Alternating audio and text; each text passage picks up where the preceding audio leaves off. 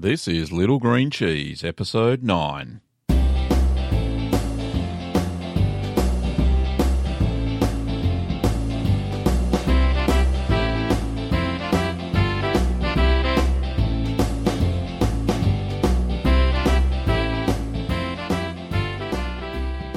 Well, welcome back. This is Little Green Cheese. I'm Gavin Weber, and this podcast is where you can learn about cheese making at home. So, some of the things that have happened around the place over the last few weeks, and I apologise for not making a podcast earlier. I didn't seem to have as many questions as I normally do. So, if you have any cheese making questions, don't hesitate to send them through via email, gavin@littlegreencheese.com. And, I haven't been making a lot of cheese, but I've been teaching. So that's a good thing. So what are we going to talk about this episode? Well, we're going to be talking about something dear to my heart, and that is milk. We're going to be talking about how milk is not used in the cheese process, but the different types of milk. So let's start off. So one of my favourite types of milk to use is, and this can be from any animal, any milk producing animal, whether it be cow, goat, sheep, buffalo, there's some of the main ones, yaks, but no yaks around here. So one of my first favourite ones is raw milk. So raw milk is basically straight from the cow.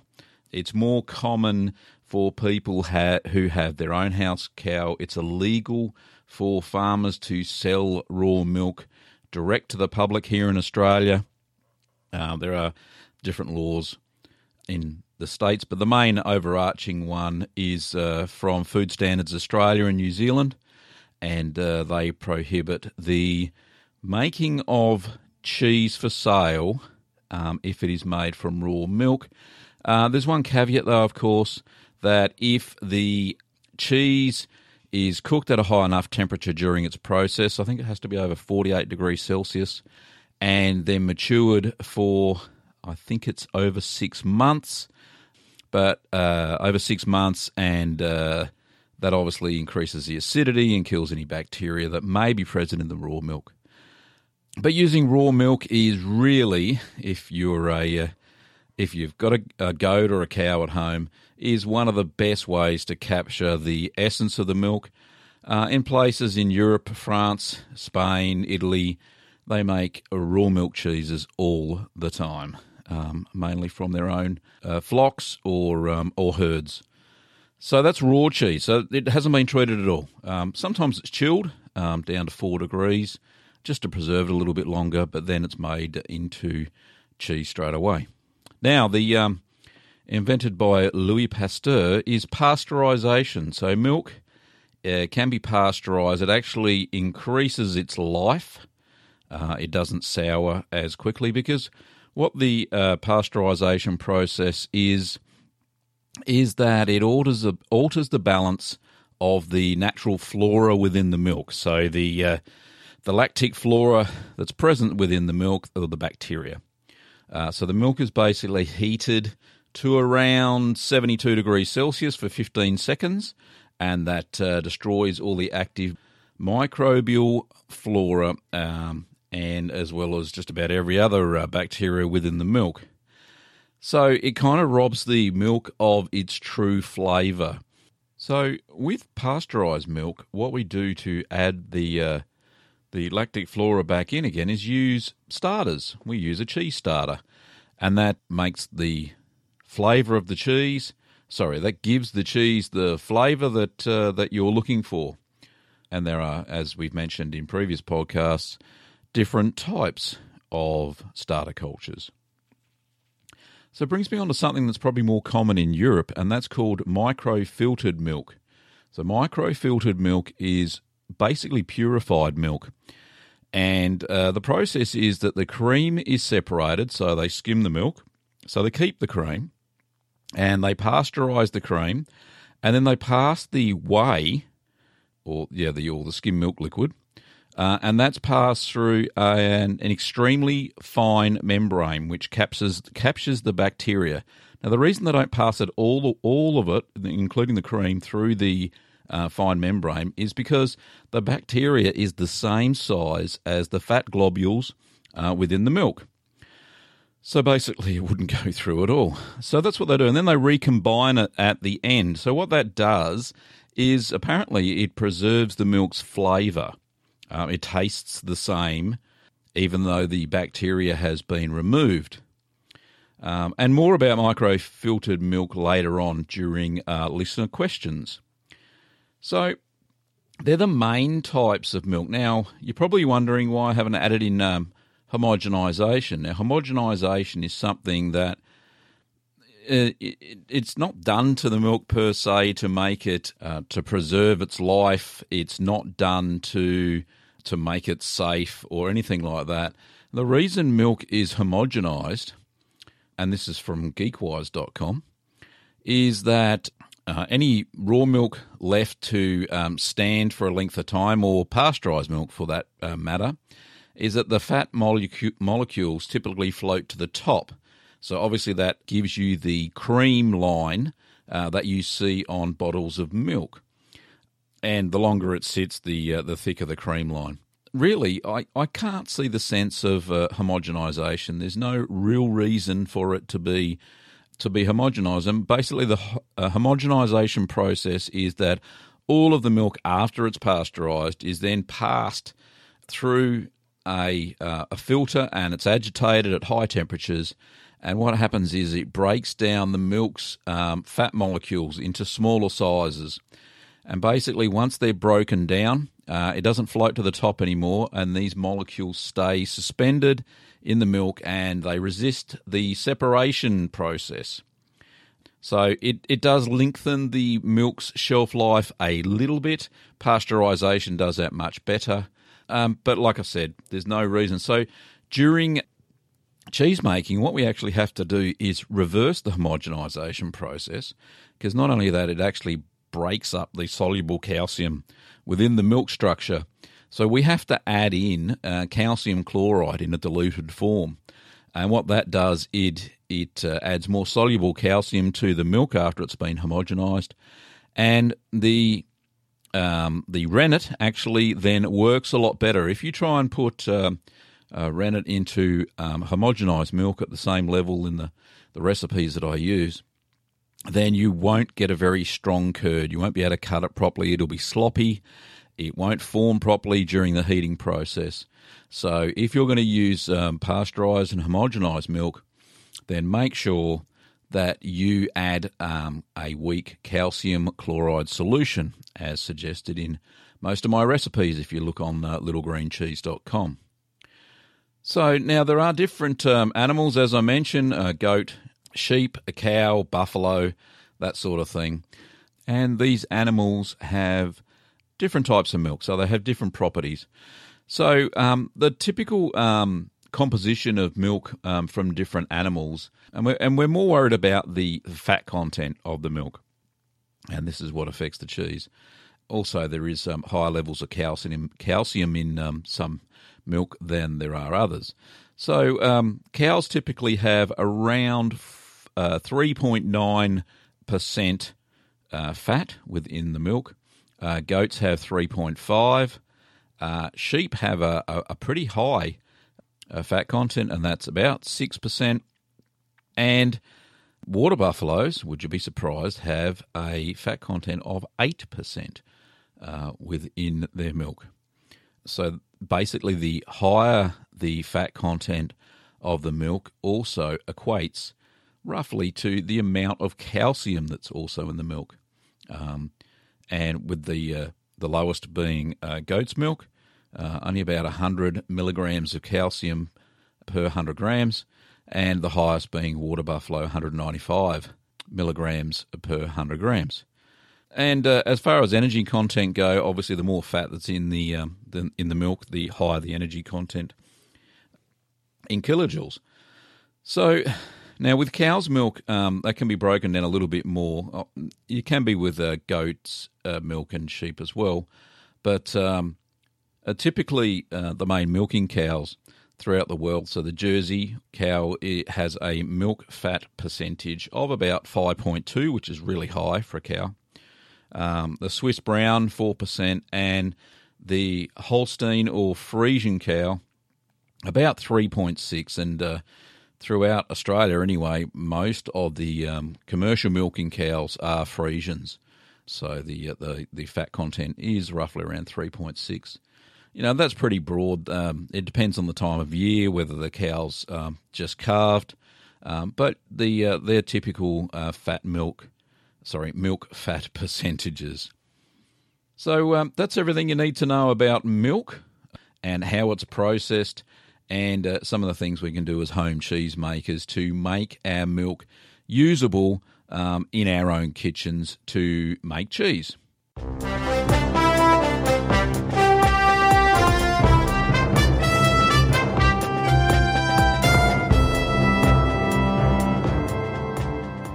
Well, this episode's news is quite good because, it stems from Tasmania, the Bruny Island Cheese Co., which you might have seen if you've watched the Gourmet Farmer, which is a TV show on SBS. And within that show, along with Matthew Evans, is a guy called Nick Haddo, and he runs the Bruny Island Cheese Co., on Bruny Island, funny about that, which is south of Hobart. Now, they they've been named the 2013 Telstra Australian Business of the Year.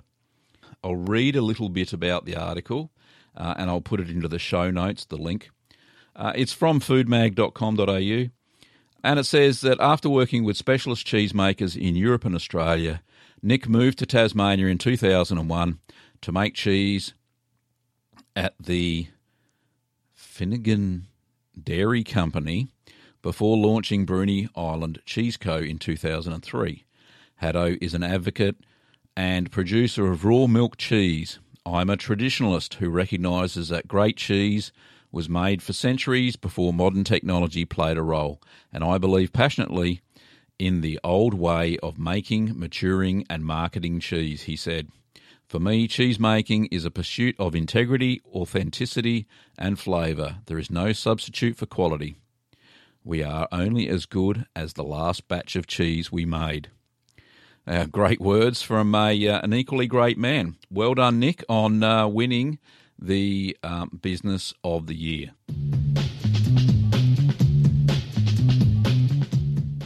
So we're going to move on to listener questions now.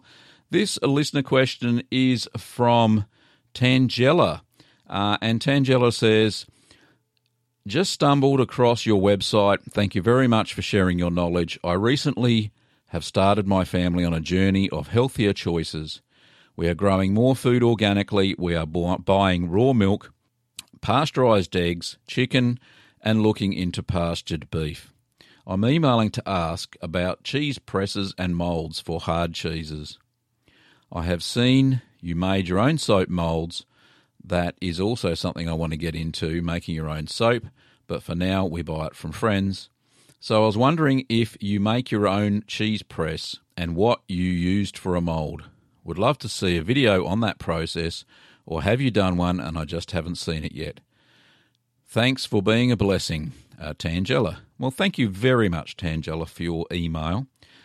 I have not made my own cheese press, unfortunately, but there are many readers of the Little Green Cheese blog who have sent in pictures to me of their homemade cheese presses and their homemade moulds.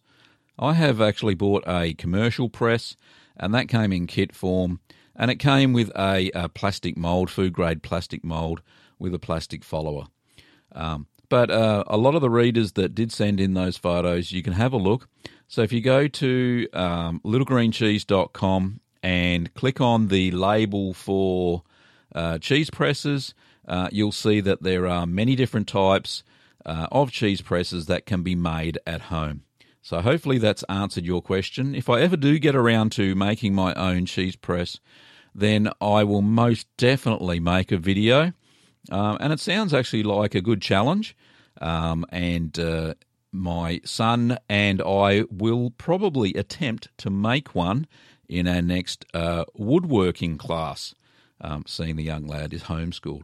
But thanks again, Tangela, for your question. And the next listener question comes from Jean Michel in Nice in France.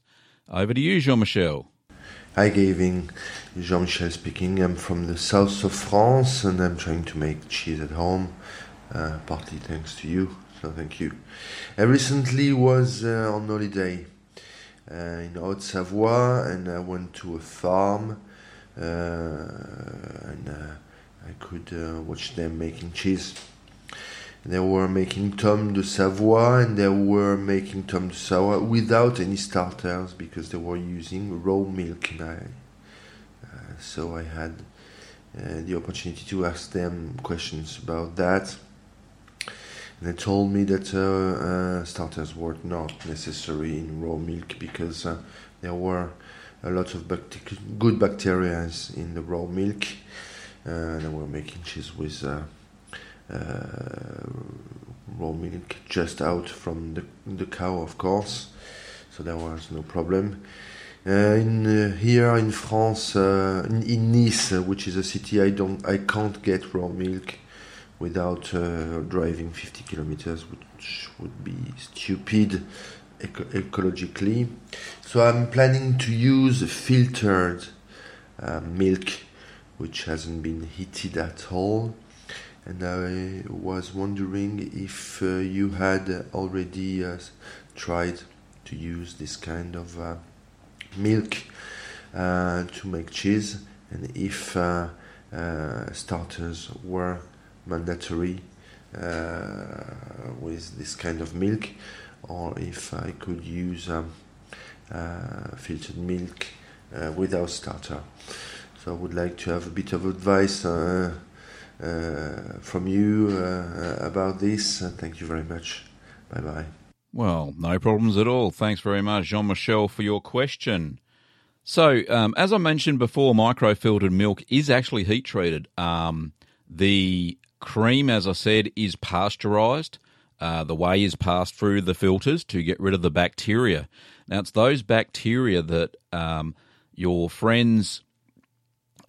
that were making the cheese in the factory, it makes them not need to have, that's probably not the best way to say it, but not need a starter because all of the microbial flora is still present in the milk, and that will then acidify the milk and turn it into the wonderful cheese that the Tomme de Savoie is.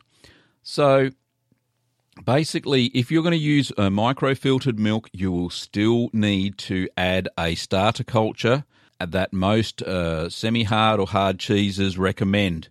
So, don't skimp on the starter because most of the bacteria have been killed off during the micro-filtration process. And we have another question from Jean-Michel. I'll just bring that up.